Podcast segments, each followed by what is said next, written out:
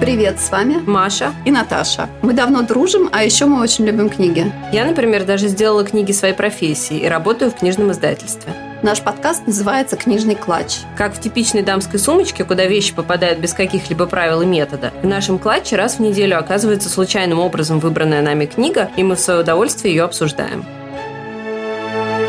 Всем привет! Сегодня мы обсуждаем «Собачье сердце». Михаил Булгакова. Мы расскажем содержание, исторический контекст. Дальше мы поговорим о Шарикове как о Homo советикусе и алгоритме создания Шарикова как прообразе к Homo советикусу, советскому человеку. Угу. Потом немножко о снобизме. И э, завершим все это вопросом, почему мы ее взяли, хотя мы можем с него и начать. Нет, давай лучше потом в конце. Окей, согласна. Ну, где-то посередине, может быть. Ну, как обычно у нас легкий микс будет. Так, содержание. Это вообще повесть, то есть это не очень Кстати, тебе история. не кажется, что это, когда каждый раз рассказываешь ты содержание, все думают, что я не знаю? Ты знаешь, кстати, да. Мне вчера мама сказала что-то такое в этом роде. Это мы потом вырежем. Мне а просто... может не вырезать? Ну, мне, меня моя мама вчера спросила, а что, Наташа не читала эти книжки? Я говорю, как это?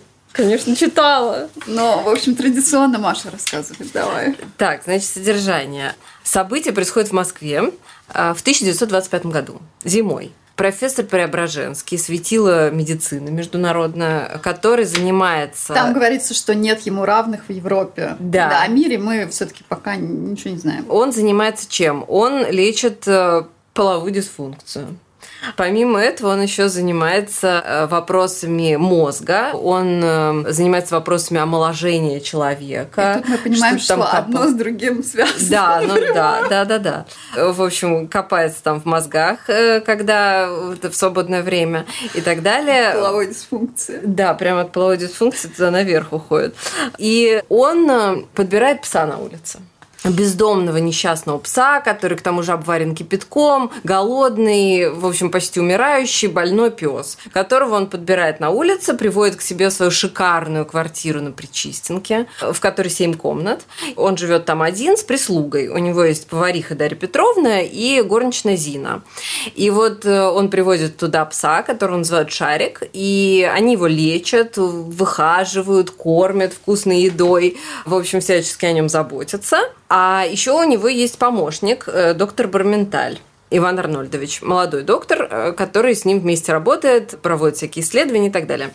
Повествование в первой части идет от лица пса, ну, почему Пес... первая часть? Там тогда много частей, если мы сейчас по Ну, как не часть, а первое, ну, какое-то водное, начало, да, да начало. водная часть. В общем, пес рассказывает о том, как ему шикарно живется в э, квартире на Причистенке. И э, потом происходят какие-то непонятные для него вещи. В какой-то один из дней доктор Барменталь очень взволнованный звонит профессору Преображенскому. И они обсуждают что-то по телефону, совершенно непонятное псу. Говорят о том, что кто-то умер только недавно, и что нужно срочно оперировать. Но мы уже об этом знали до этого, они уже обсуждали э, потребность в трупе. Да, им нужен свежий труп, вот они тоже это говорили, пес тоже не понял вообще, какой труп зачем-то им нужен. И вот вдруг, э, значит, звонит доктор Барменталь и говорит, что вот умер какой-то человек, которого зовут Клим Чугункин, это важно. Но, кстати, когда ты читаешь это, для тебя это не становится сюрпризом, как для пса, потому что содержание собачьего сердца ты знаешь еще до того, как ты вообще его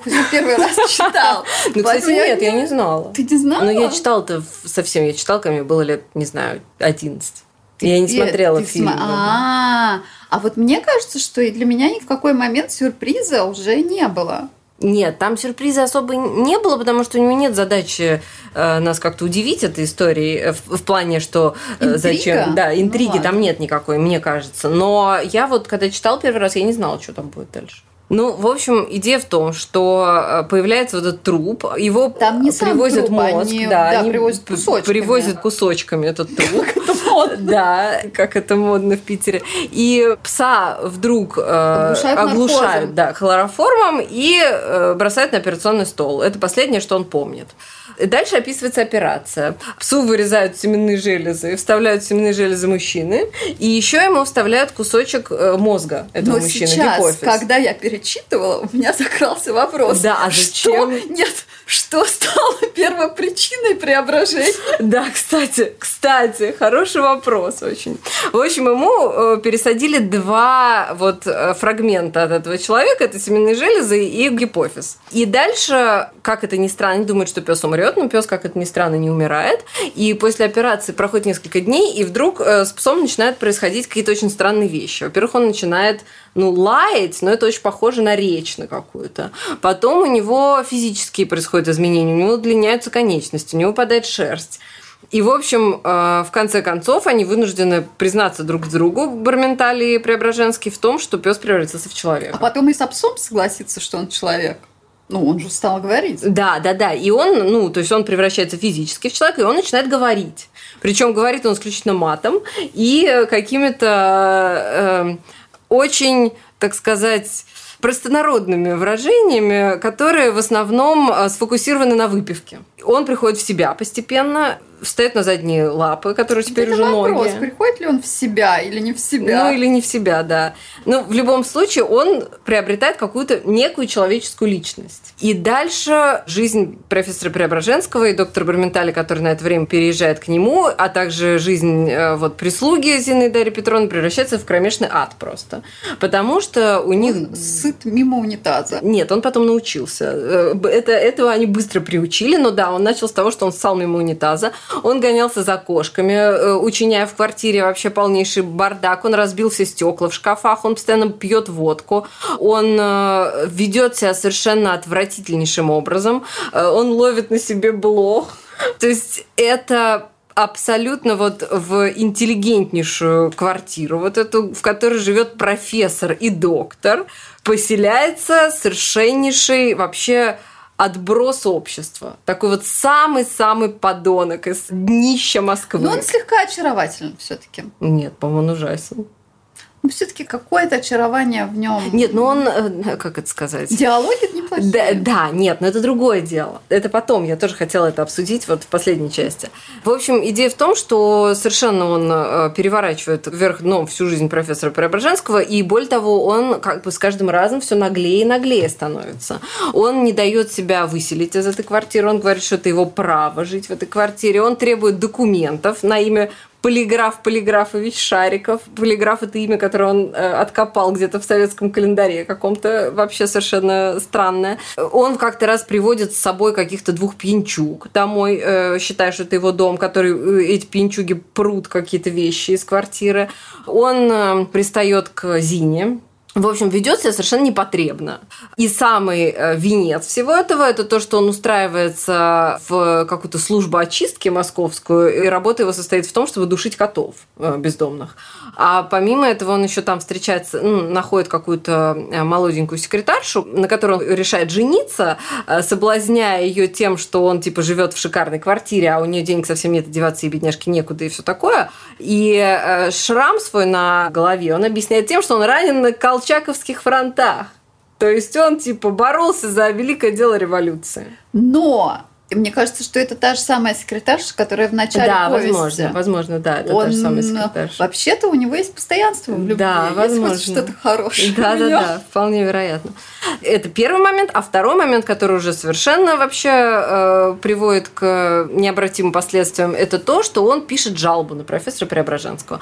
А у профессора Преображенского противостояние с Домкомом, которым руководит э, человек по фамилии Швондер, ну, который начал просто развернул просто войну против профессора Преображенского с целью отобрать у него часть квартиры. Ну, потому что, как обычно, расселение, там вот эта вот вся история советская, де- жилплощади не хватает, а тут, понимаешь, какой-то не пойми кто, какой-то недорезанный интеллигент живет в семи комнатах.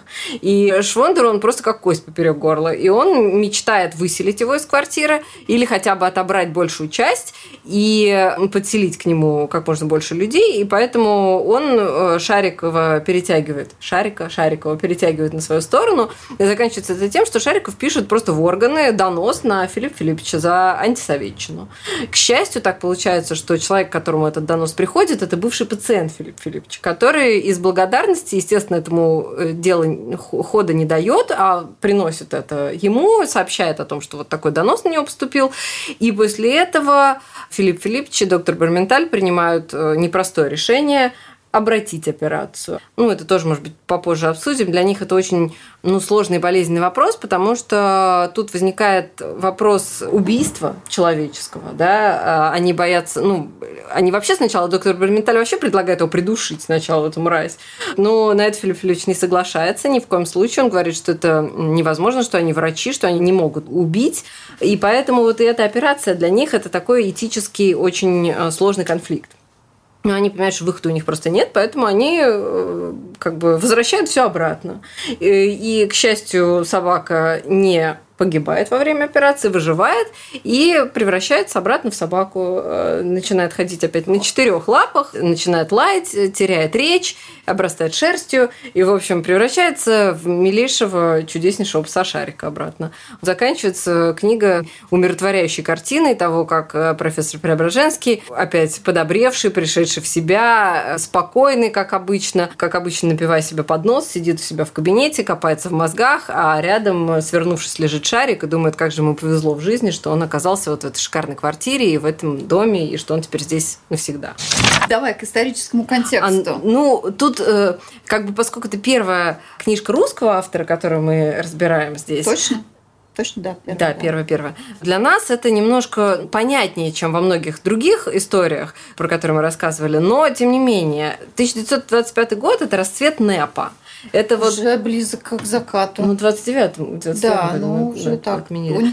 Ну, в общем, идея в том, что это еще то время, которое более-менее сытное в Москве, то есть у профессора он хорошо зарабатывает, он очень известен там и так далее, он светил медицины, и в это время еще это имеет какое-то значение, то есть у него еще есть э, источники дохода, у него еще есть какое-то влияние, э, у него вот есть эти благодарные пациенты, которые ради него там готовы на что-то пойти, у него прекрасный стол, у него прислуга, и, в общем, он живет примерно, я думаю, так же, как он жил и до революции недолго уже остался до этого времени, потому что, конечно, в 30-е годы уже было всем все равно. Нет, кто ну, там светило, не, не светило. Свернули, просто были определенные экономические свободы. И э, частично была рыночная экономика, которая потом уже свернули. И вот это, да, остатки. И помимо этого еще не начался вот такой э, вот этот прям страшный террор. То есть... Э, в конце 30-х годов, да, да. То есть он еще вот этот вот его бывший пациент, его, например, спасает от доноса. Я думаю, что 10 лет спустя он, конечно, побоялся бы это сделать, потому что тогда уже было без разницы, кто там светило, не светило, всех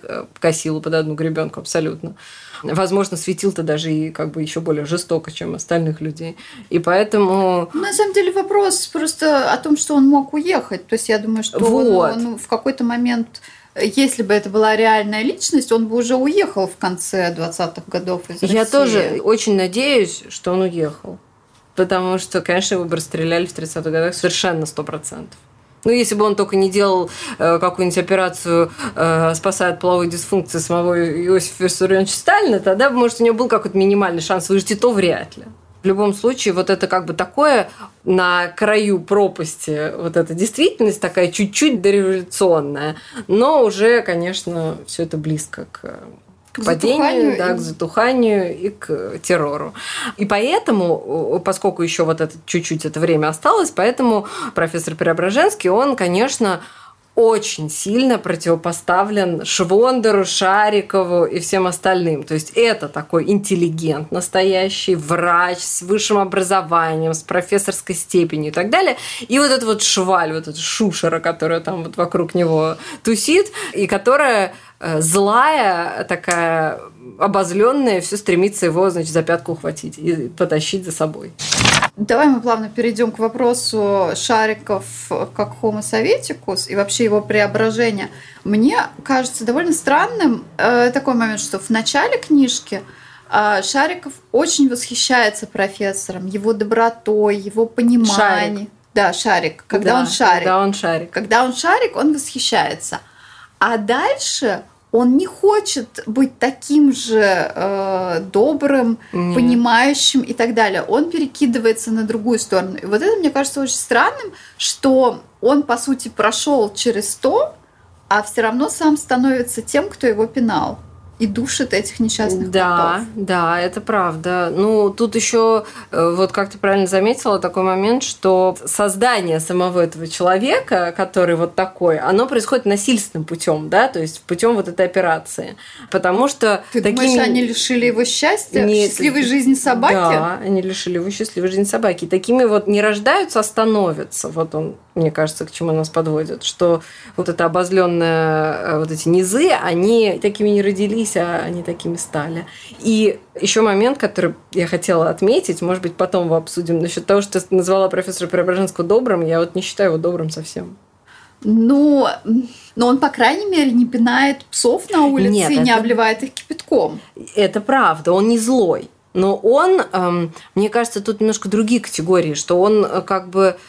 Э, ну, он такой интеллектуал, то есть он очень отстраненно смотрит на людей пока они, конечно же, не начинают э, переходить ему дорогу, типа как Швондер. Но, в общем, он же ведь не стремится что-то исправить, за что-то бороться, там, за какие-то социальные... Но он, он же врач. считает, что он сам, вот каждый должен делать свое дело. Да, э, вот на этом, кстати, он настаивает, да, что каждый должен делать свое дело и нечего петь, э, когда ты А мы тут с тобой подкаст записываем. А это наше дело. Что? Выходного мы дня. Великолепны в этом. Ну вот я не думаю, что тут как категории добрый злой к Филиппу Филипповичу применимы. Он как бы милосерден как врач, но как человек, я думаю, что у него же вызывает совершенно адскую неприязнь все вот эти советские замашки. Все вот это, вся действительность, она вызывает у него неприязнь, неприятие, и никакой жалости он не испытывает. Жалость и доброта это все-таки разное. Ну ладно, с собачками он более добр, чем эти. Да, к собакам он добрее, чем к людям. Это, кстати, так. Мне кажется, вот эта мысль, что они стали, и там все-таки вот есть эта параллель с преобразованием собаки, она какая-то не очень этичная, сравнивать людей с собаками на грани. В cancel culture, возможно, бы не прошло.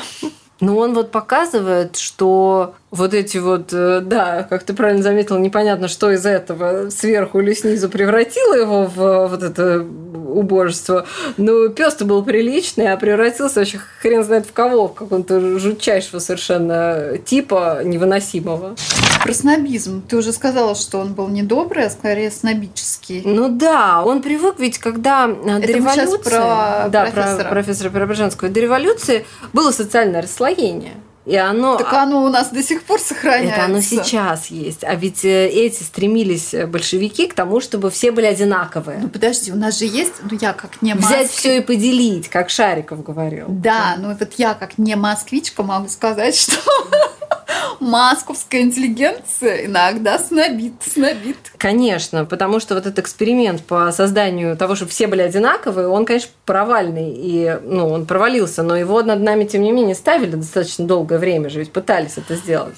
И мне кажется, что профессор Преображенский, он как бы привык к тому, что есть определенные социальные слои. Он хорошо относится, например, там, к Зине и Дарье Петровне, но он их все равно не считает своими друзьями. Но это прислуга. Это другой социальный слой. И он к Швондеру точно так же относится, как к некой низшей какой-то касте. И Швондер это бесит дико, потому что он чувствует это пренебрежение, и он самое главное, что ему нечем крыть. Потому что этот диалог великий, который между ними происходит, когда он приходит и начинает э, требовать, чтобы квартиру это поделить, профессор с ним разговаривает так, что он чувствует себя просто чем-то прилипшим к сидению унитаза. А ответить он не может, потому что у него нет на это ни образования, ни интеллекта, ни, в общем, ничего.